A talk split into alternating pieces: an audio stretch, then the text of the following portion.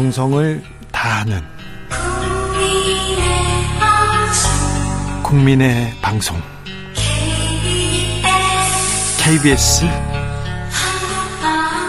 주진우 라이브. 그냥 그렇다고요.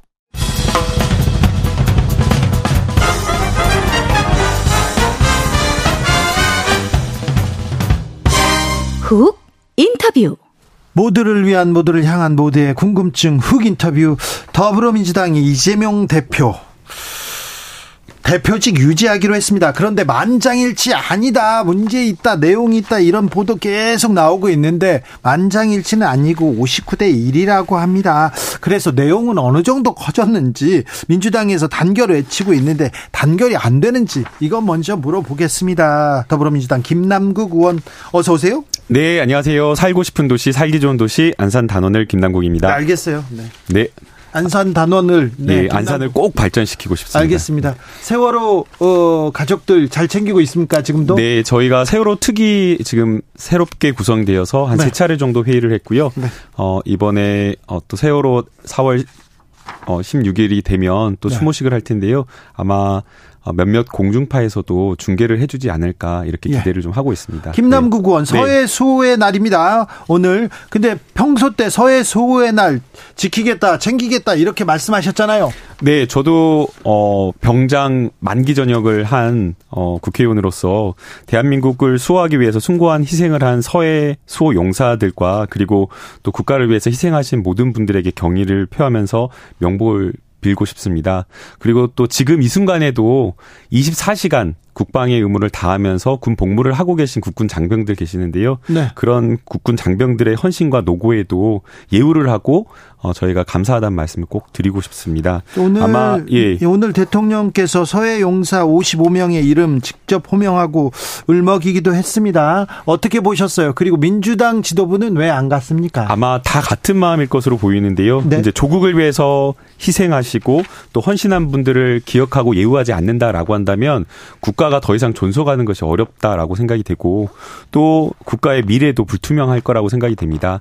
그렇기 때문에 이것을 어 예우하 보호하고 기리는 것은 모든 국민 한 사람 한 사람 같은 마음일 거라고 생각이 됩니다. 어, 오늘 이제 대통령께서도 그런 취지의 이제 말씀을 담아서 이렇게 추모를 하신 것으로 생각이 되고요. 어, 여기에 결국 그 서해 어, 오도가 북한과 굉장히 가깝기 때문에 항상 이제 그런 어떤 지정학적인 특성 때문에 분쟁의 바다로 인식이 되었습니다. 어, 이런 어떤 군사적 긴장이 높은 서해 오도를 어, 튼튼한 안보로서 지켜내고 또 동시에 서해 오도와 주변 해역의 평화가 정착될 수 있도록 노력하는 것이 여야 그리고 정부가 해야 될 일이라고 생각이 됩니다. 이재명 대표는 다른 일정이 있으셨어요? 예, 지금 지도부가 일부 이제 참여를 하고 또 이제 다른 일정이 겹쳐서 지금 어 다른 일정을 저는 소화한 것으로 알고 있습니다. 네. 아, 이 검찰 얘기를 먼저 물어봐야 되겠습니다. 검찰 수사권 축소 법안. 아, 어, 저는 이렇게 불러야 된다고 생각하는데 지금 뭐 대명사로 검수 안박이 돼버렸습니다. 네. 그런데 검찰 수사권 축소 법안 이 헌재에서도 헌재에서도 뭐 어. 이거 맞다 이런 이런 판단이 나왔어요. 이 판단에 대해서 어떻게 보십니까?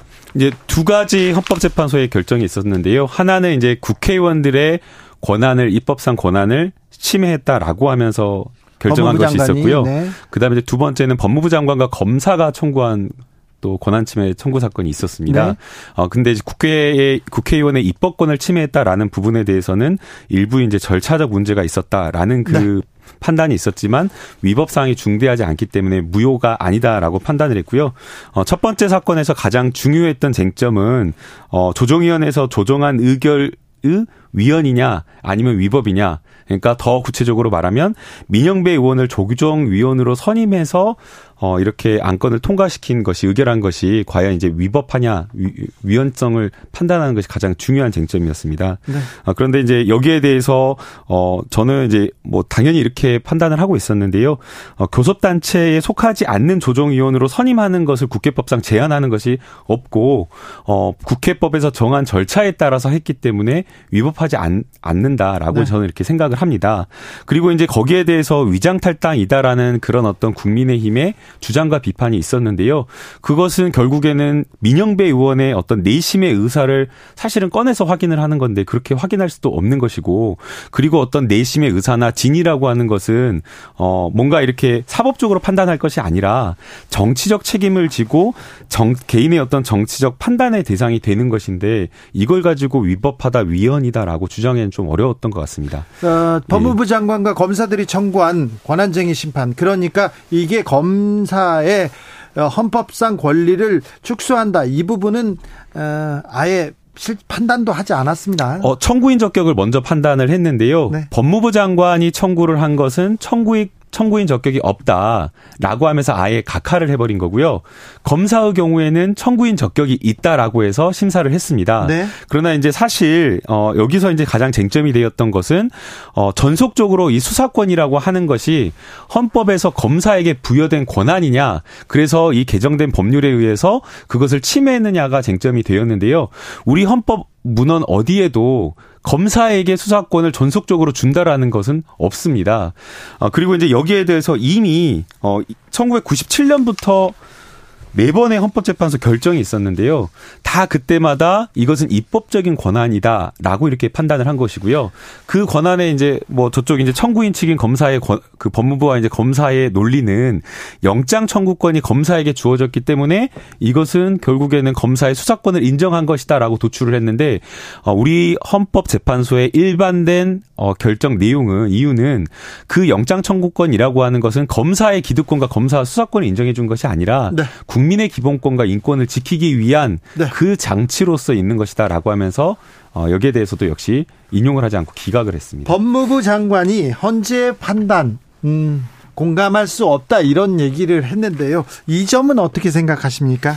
어, 공감할 수 없다라고 하면서 이렇게 판단할 것이 아니라 어, 법무부 장관은 헌재의 결정을 존중해야 된다라고 저는 생각이 됩니다. 그리고 그 개정된 법률은 명확하게 검찰의 수사권을 축소하는 방향으로 검찰 개혁의 방향으로 간 것이거든요.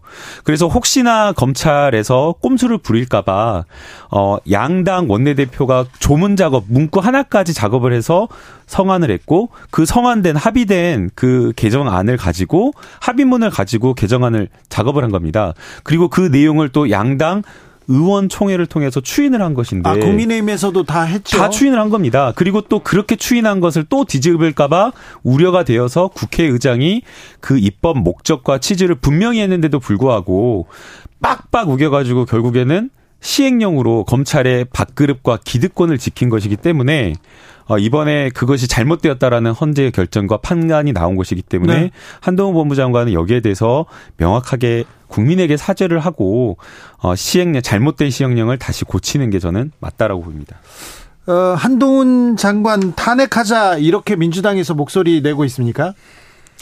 어, 제가 아직 그 기사를 못 봤는데요. 네. 어, 지도부라든가 당 내에서 그 논의는 하고 있지 않, 고요 네. 이미 명확하게 헌법재판소에서 잘못했다. 네. 한동훈 법무부 장관 아예 청구인 적격도 없고 기각이다 잘못했다라고 판단을 한 거거든요. 그리고 어 판결문에도 결정문에도 어 축소했다라고 하는 그 개정문에 입법 취지와 목적이 분명하게 나와 있습니다. 네. 그렇기 때문에 이미 헌법재판소의 판단을 받은 것을 또 탄핵이라고 하는 절차로 갈 필요가 없고요. 네.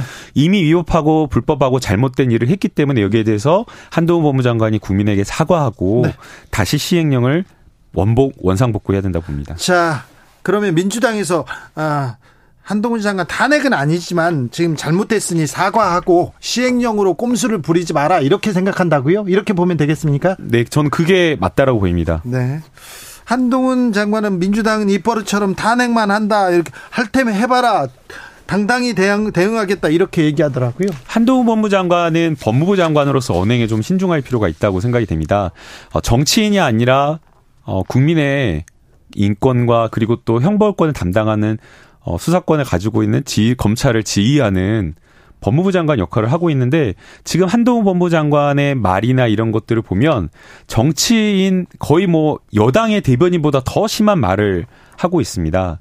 어, 그래서 여기에 대해서도 분명히 지금 헌법재판소에서 잘못된 위법한 일을 했다라고 전혀 문제가 없다라고 지금 했기 때문에 여기에 대해서 이 결정에 대해서 어 겸손하게 겸허하게 받아들이고 국민에게 조금 어, 사과하고 그리고 또 잘못된 시행령을 다시 원상복구하는 게 중요한데 여기에 대해서 또 민주당이 시비를 걸듯이 이렇게 이야기를 하는 것은 또 바람직하지 않은 것 같습니다. 과거에 이제 법무부 장관 보면 항상 진행 중인 수사 사건이나 이런 것에 대해서 신중하게 말하고 말을 아끼는 그런 모습을 보였는데 이번에는 제가 보니까 그냥 걸어가면서 어떤 기자의 말에 이제 뭐 백브라듯이 이렇게 말한 것인 줄 알았는데 그게 아니라 아예 법무부 이렇게 홈페이지에 띄우는 형식으로 이렇게 입장문을 발표했고 거기에 민주당에게 뭔가 이렇게 시비를 거는 듯한 정치적인 어떤 도발 행위를 한다는 한다는 것을 봤는데 이런 것은 법무부 장관으로서 국무위원으로서 너무나 부적절한 언행이라고 생각이 됩니다. 네. 민영배 무소속 의원은 이제 복당됩니까? 어, 여기에 대해서 이제 뭐 아직은 크게 이제 최고위에서 논의가 되고 있는 건지는 잘 모르겠는데요. 네. 어, 결국에는 민영배 의원의 어떤 탈당이나 이런 것들이 본인의 어떤 자율적인 자의적인 어떤 의사 결정에 의해서 정치적 결단에 의해서 한 것이기 때문에 아마 당 내에서 최고위에서 논의를 해서 결정을 할 것으로 생각이 됩니다. 네. 이재명 대표 기소 이후에 어, 대표직을 어떻게 해야 되냐 이 부분 가지고 민주당이 조금 내용을 겪고 있습니까?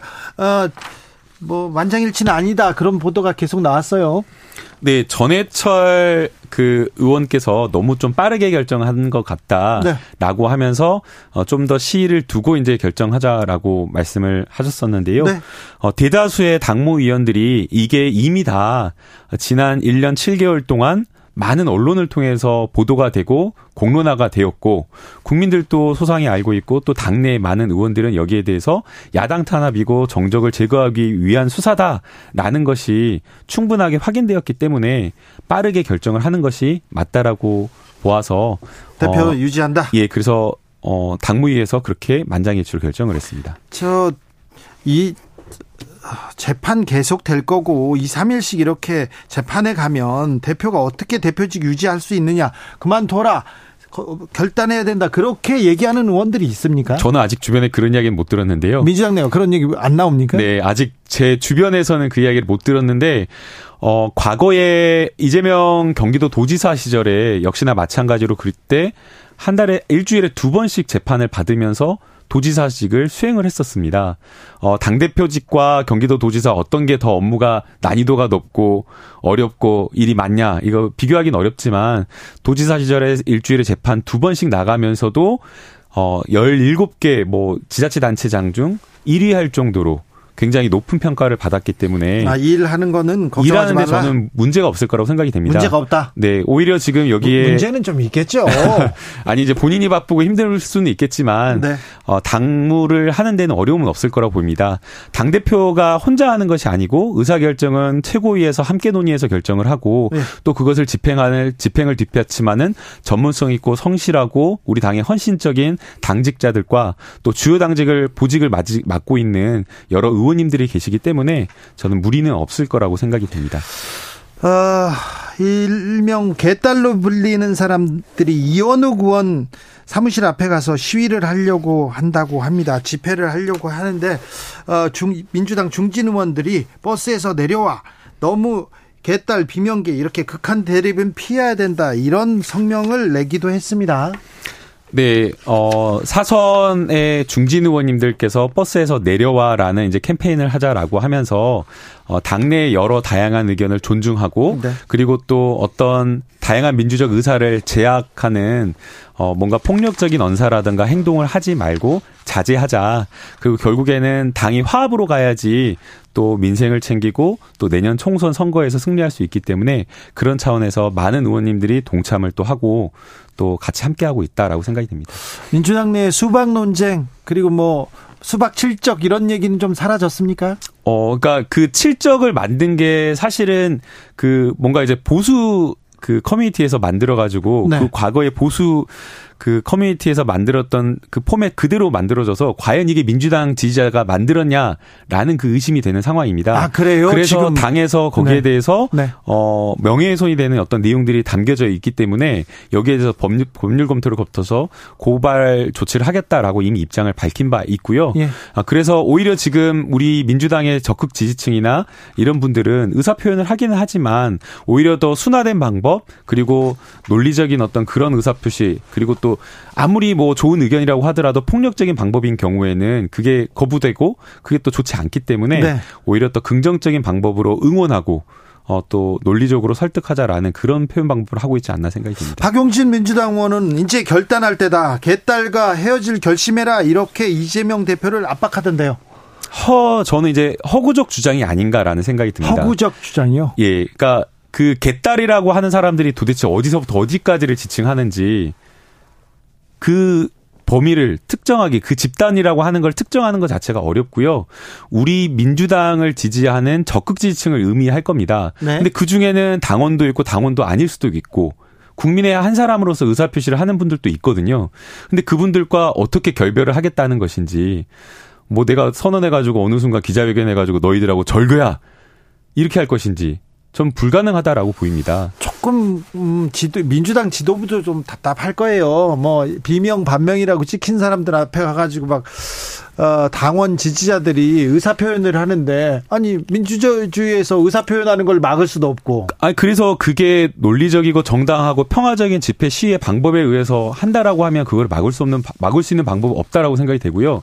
그리고 이제 그것을 자꾸만 이제 이재명 당대표에게만 이렇게 뭘 해라라고 하는 것 자체가 적절하지가 않은 겁니다. 아니 근데 재미... 누구라도 그러니까 네. 누구라도 당원도 할 수 있는 거고 국회의원 누구라도 할 수가 있는 건데 네. 마치 이제 그것을 어, 정치적으로 공격하기 위한 수단으로 삼는 것 자체가 맞지가 않고요. 정치적 공격입니까? 저는 정치적 공격이라고 생각이 됩니다. 네. 허수아비 때리기라고 보고요. 허수아비 때리기. 네, 그리고 더 나아가서 당원들을 존중하지 않는 행동이라고 생각이 됩니다. 이 개딸이라고 하는 이 표현은 처음에 이제 지지자들 일부에서 쓰긴 했지만 지금 보수 언론이나 일부 언론에서는 우리 당의 지지층을 통칭해 가지고 편애하는 용도로 쓰고 있는데 왜 그것을 자꾸만 인정해 주면서 자꾸만 우리 지지층이 그런 것처럼 우리 당의 국회의원이 하는지 저는 좀 납득하기가 어렵고요. 네.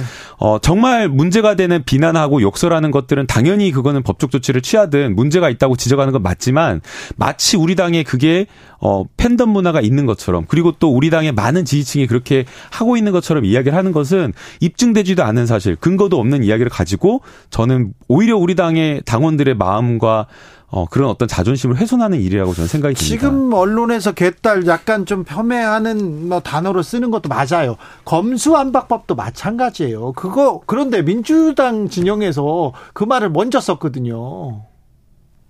누가요? 아, 먼저 썼죠. 민주당 지지자들도 네. 민주당 네. 의원들도 썼죠. 예. 그걸 가져다가 윤석열 어, 대통령 그, 주변 검사들이 갖다가 지금 지금 이제 그때의 평가와 지금의 평가가 좀 달라지는 것 같습니다. 그때와 다르다. 예. 그러니까 그때. 왜 그때와 다르다라고 하냐면요. 그때는 이렇게 많은 법률가들이나 전문가들이 조금 민주당이 과하는 것 아니냐, 좀 빠르게 법안을 개정하는 것 아니냐 이런 평가가 있었는데요. 지난 1년 동안 윤석열 검찰 공화국이 아니라 검찰 독재, 검찰 제국에서 보여줬던 행태를 보고 그때 민주당이 오히려 더 완전하게 더 완결성 있는 법안을 만들었어야 됐는데 라고 하면서 지금의 검찰의 행태를 비판하고 있습니다. 독도의 날 지정도 그때는 잘못됐고 지금은 어 지금은 맞습니까? 아니, 그, 그런 의미가 아니라요. 네. 어, 그때 상황과 지금 상황이 똑같다라고 한다면 당연히 같은 결론을 내릴 수가 있겠, 있겠지만 네. 법안 내용도 다르고 그때의 어떤 외교적 상황, 지금의 어떤 외교적 상황 이러한 모든 여러 가지 조건이 다르기 때문에 네. 지난번에 검토되었던 법안의 검토 보고서 내용과 전문가들의 의견 이런 것들을 종합해서 판단하는 게 우리 사회가 진 일부하는 길이라고 생각이 됩니다. 국민의힘 하영재 의원 체포동의안 민주당은 어떻게 결정합니까? 어, 여기에 대해서는 뭐 당론을 결정한다거나 이런 것들은 없고요. 아, 그렇습니까? 네, 어, 자율 투표에 의해서 결정을 할 것으로 생각이 됩니다. 네. 어, 지금 검찰에서 한상혁 방통위원장 구속영장을 청구했는데 이 부분은 어떻게 보십니까? 어, 결국에는 그 방송통신을 장악하기 위한 검찰 동원이라고 생각이 됩니다. 그래요? 예.